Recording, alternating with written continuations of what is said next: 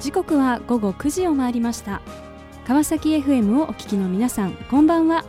パーソナリティの森さやかです。先週よりスタートした森さやかの Life is a Journey 皆さんいかがでしたでしょうか？本日第2回目を迎えます。番組開始を記念したスペシャル版として先週のゲストであります株式会社エイジア代表取締役美濃和夫さんに引き続きご出演いただきます。パート2として今週もキャリアそして人生のストーリーを語っていただきます。その前に1曲お届けしましょう。KD ラングでコンスタントクレービング。この番組は e コマースの売上アップソリューションを世界に展開する株式会社エイジアの提供でお送りします。さて森さやかの Life is a Journey 本日のゲストをご紹介いたしましょう。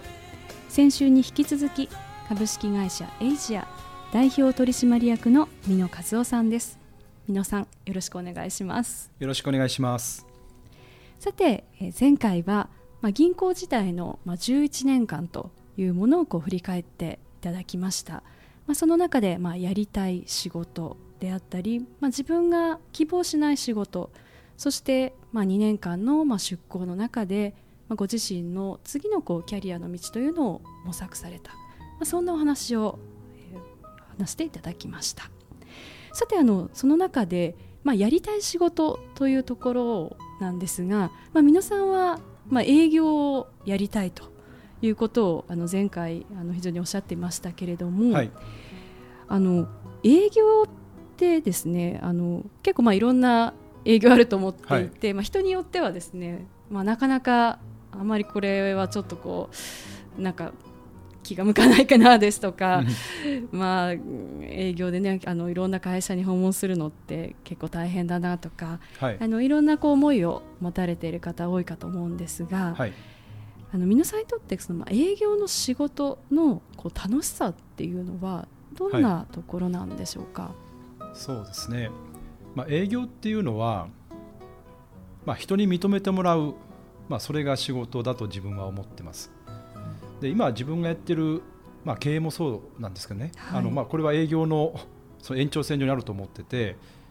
いろんな人に認めてもらうそれで初めてその経営者って成り立つんだと思うんですね、うん、営業全く一緒です。あの物を買ってもらうと思って動いててもなかなかうまくいかなくて、うん、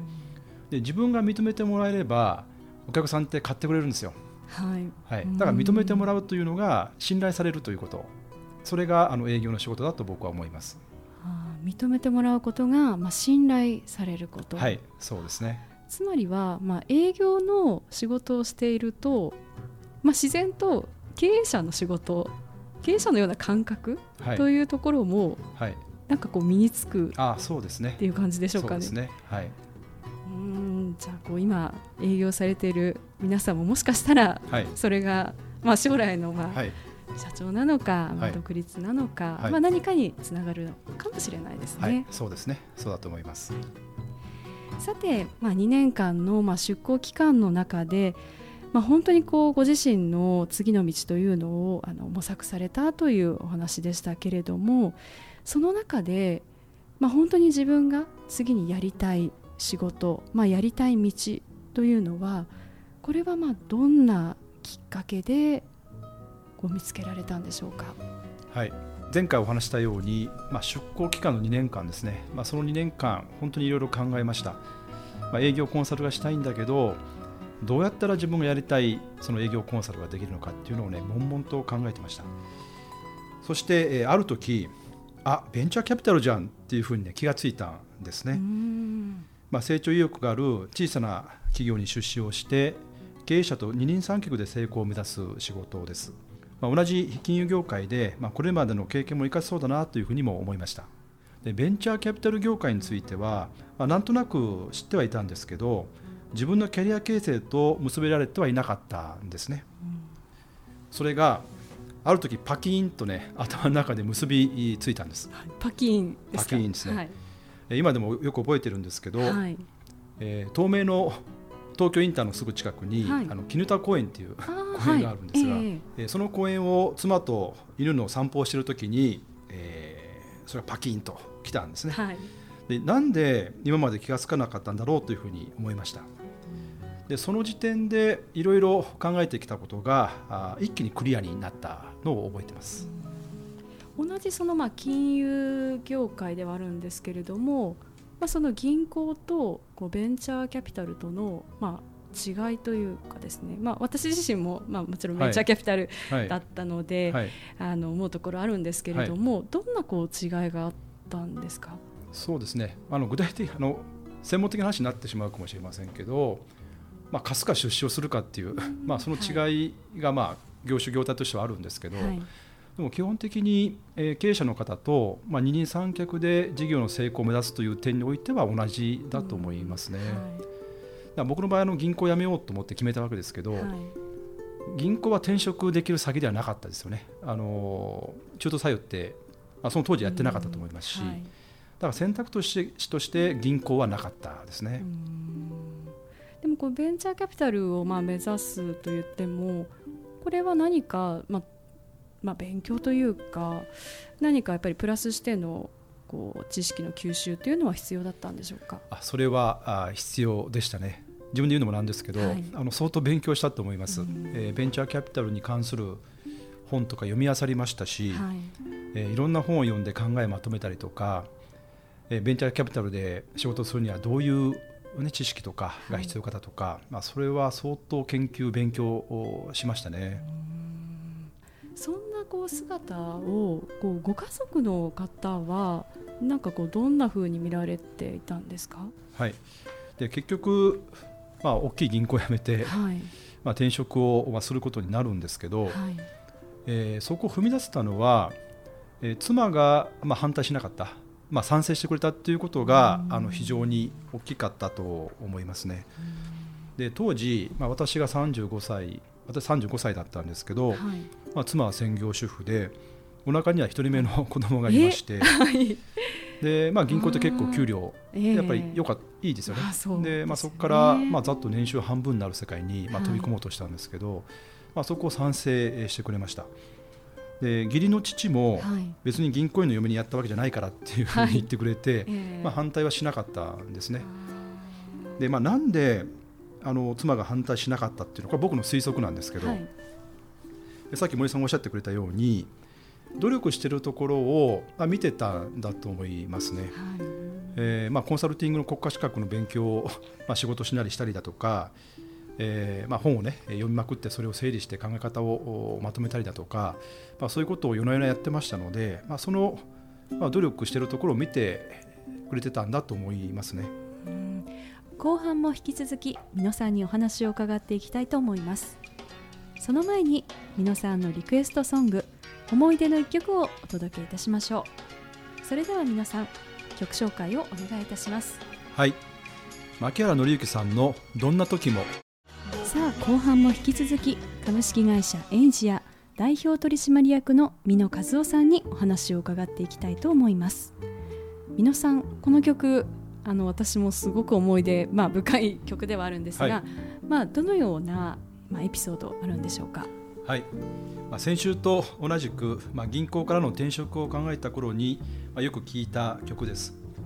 でカラオケでこの歌も歌おうとしたんだけど末期の曲って声高くて難しいんですよ、まあ聞くと、まあ、とても元気になる一曲です。さて、えまあ、大手銀行を辞められて、まあ、新たな道へと進まれたわけですけれども、まあ、その中にはまご家族の理解とそしてもう一つ、ま、良きライバルがいたということも、ま、こう一歩踏み出せた、ま、要因というふうにあの伺っているんですが、同じ銀行の同期に、ま、中村というのがいました、あ、独身寮が同じで仲が良かったんですね。でお互いに相手のことをこいつなかなかやるなっていうふうに思っていて、まあ、いい意味であのライバルだったと思います。でその中村も今やってるその銀行の仕事が自身の思いとは違うと感じてたんですね。いつしかお互いやりたいことを求めて飛び出すかみたいな話を、まあ、お互いにするようになりました。で飛び出すことに、まあ、僕が僕自身不安がなかったかどうかといえばそれはあったですね、えーないと言ったらそれは嘘です。でも中村は飛び出すっていうし不安はなさそうだしよし俺も勇気出さなきゃと思って俺も飛び出すぞみたいなことを僕は彼に言ってましたね。そして自分が NT データに出向してる間に、まあ、彼は先に辞めました。MBA を取りに私費で海外留学してその後外資の戦略系コンサル会社を経て今は事業会社で活躍してます。彼が先に飛び出したのはかなり 自分の背中を押したと思います、まあ、ただ後日談があって、はい、まあ、お互い辞めた後に、まあ、彼と話して分かったんですけど、まあ、彼も不安だったそうです、はい、でも美濃がやるって言うから俺もやんなきゃって言って勇気を出したそうですまあ、お互い不安だけど、まあ、あいつに負けたくないから勇気を出したっていうことですね。お互いに今こう刺激を、まあ、し合いながら、はい、まあ、それぞれがまあ一歩を踏み出せた、はい、ということなんですね。そうですね。まあ、そんなこう思いを持たれながら、まあ、現在、まあ、経営者として、まあ、今こう株式会社エイジアをこう引っ張っていかれている、まあ、美濃さんですけれども、はい、美濃さんのこう今のモチベーションというのはどんなものなんでしょうか？はい。それは日本の1人当たり GDP の向上に貢献したい。それが今僕が仕事をしているモチベーションです。1人当たり GDP って、まあ、何かを表す指標なんですけどそれ森さん分かります？え？なんだろう。それはですね、はい、国民1人当たりの豊かさを表す指標なんですね1人当たり GDP が高い国は、まあ、国民一人一人が豊かだということです。その1人当たり GDP なんですけど今って何か分かります？日本。今は1人当たりですよね、はい、あ全体だと、まあ、3位とかですよね、はい、もっと、まあ、同じぐらいもっと低いのかな、うん、今はね20何番目かだと思います。結構低いそうですね。でもその1人当たり GDP って僕があの銀行に就職した頃ですね、まあ、平成元年なんですけど、はい、その頃は世界一番でしたね、え日本はまあ世界で一番豊かな国だったんです。でそれがまあ今は二十何番ということで、えー、まあ、低迷しちゃってるわけですね。でそれをやっぱり上げたい、えー、そのために貢献したいっていうのがまあ自分のモチベーションです。で今3位ですけど総額3位ですけど、それをえー、中国に返して2位にすることが必要なのかというと僕はそうは思わないんですね。GDP ってその国の生産年齢人口働く人の数にものすごく影響を受けます。で中国は生産年齢人口日本の8倍ぐらいあるんで、まあ、総額で追いつくことっていうのは、まあ、無理だしそもそも必要がないと思うんですね。そうではなくてやはり国民一人一人が豊かである、まあ、その証である1人当たり GDP を上げるということそれが重要だと思います。で GDP って、まあ、あのいろんな計算方式があるんですけど、はい、まあ、そのうちの一つにその国その国にある企業が1年間で生み出した付加価値それを全部合計するとその国の GDP になるっていう計算式がありますじゃあその企業が生み出す付加価値ってどうやって計算するのかというとそれはその企業の1年間の利益プラス1年間で地元国に落としたお金それを合計したものがその国が生んだ付加価値です。じゃあ地元に落としたお金って何かというと、まあ、大きく2つあって、まあ、人件費とそれから家賃ですね。その2つを利益に足したものがその企業が生んだ付加価値です。家賃はまあいいんですけど利益と人件費の総額それを同時に上げていくということが大事です。人件費を抑えれば利益って上げられるんですね。でもそうやって増やした利益にはあまり意味がないと思ってます。じゃあ、えー、僕は何をすればいいのかというと、まあ、家賃はとりあえず置いといて、えー、人件費の総額を上げながら利益も上げるということ、えー、それがあ自分の役割だと思ってます。で当社は、まあ、ソフトウェア開発している会社なので、まあ、工場設備とかなくて人の頭と手しか付加価値を埋めないんですね。人を人材を育成できるだけの人数採用して、まあ、その人たちをしっかり育成教育をしてそして彼らにより価値の高いソフトウェアを作ってもらってそのソフトウェアを適正な価格で買っていただくことで利益をさらに上げる。そしてその利益でさらに人材を投資してさらに利益を上げる。このサイクルを回すことが自分の役割だと思ってます。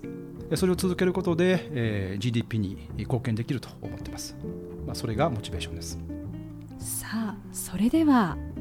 番組の最後になりますが今後ですねすべてのゲストの皆さんに必ずお聞きしようと思う質問があります。皆さんにお伺いします。これから自分の夢を実現しようと考えている方々へ背中を押すメッセージぜひお願いいたします。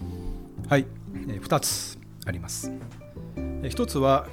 どうしてもやりたいことがあれば、えー、環境を変えたいのならば考え方を整理して、まあ、しっかり準備をすることです。それを図る指標の一つが家族を説得できるかどうかだと思います。家族を説得できないのならまだ準備が足りないです。もっと準備すべしです。そして2つ目はキャリア形成に勇気はつきものということです。準備が整ったら勇気を出して一歩踏み出すべし。これが2つ目のメッセージです。力のこもった素敵なメッセージをありがとうございます。ということで本日は改めまして株式会社エイジアの代表取締役美濃和夫さんにご登場いただきました。美濃さんありがとうございました。ありがとうございました。さあそれでは最後にもう一曲お届けしましょう。2016年メジャーデビューアルバムをリリースしたデンマーク出身のバンドルーカス・グラハムで「セブン・イヤーズ」森さやかの「Life is a Journey」2週にわたり株式会社エイジア代表取締役美濃和夫さんにご登場いただきました。私自身仕事柄さまざまな経営者の方にお会いする機会がありますがここまで大きなビジョンで自分の会社に向き合いそして社員の方々に思いを伝え経営をされている。そんな方はなかなかいないのではないでしょうか。このスケール感がまさにエイジアという社名に現れているような気がいたします。そして最後のメッセージ。自分の道を開くためには勇気と準備が必要。それがあれば身近な人の理解や協力を得られる。それがまあ大切なのではないかなと。そう感じました。さあ次回はどんな素敵な方がゲストにお越しいただけるのでしょうか。楽しみに。さてここでちょっとお知らせです。今週土曜日10月15日に福岡にて九州最大級のスタートアップイベントスタートアップ55が開催されます。今回で第3回目を迎えますが私も司会として参加する予定です。もし週末福岡にいらっしゃる方がいればぜひお立ち寄りください。来週もまたこの時間にお会いしましょう。今日も一日お疲れ様でした。おやすみなさい。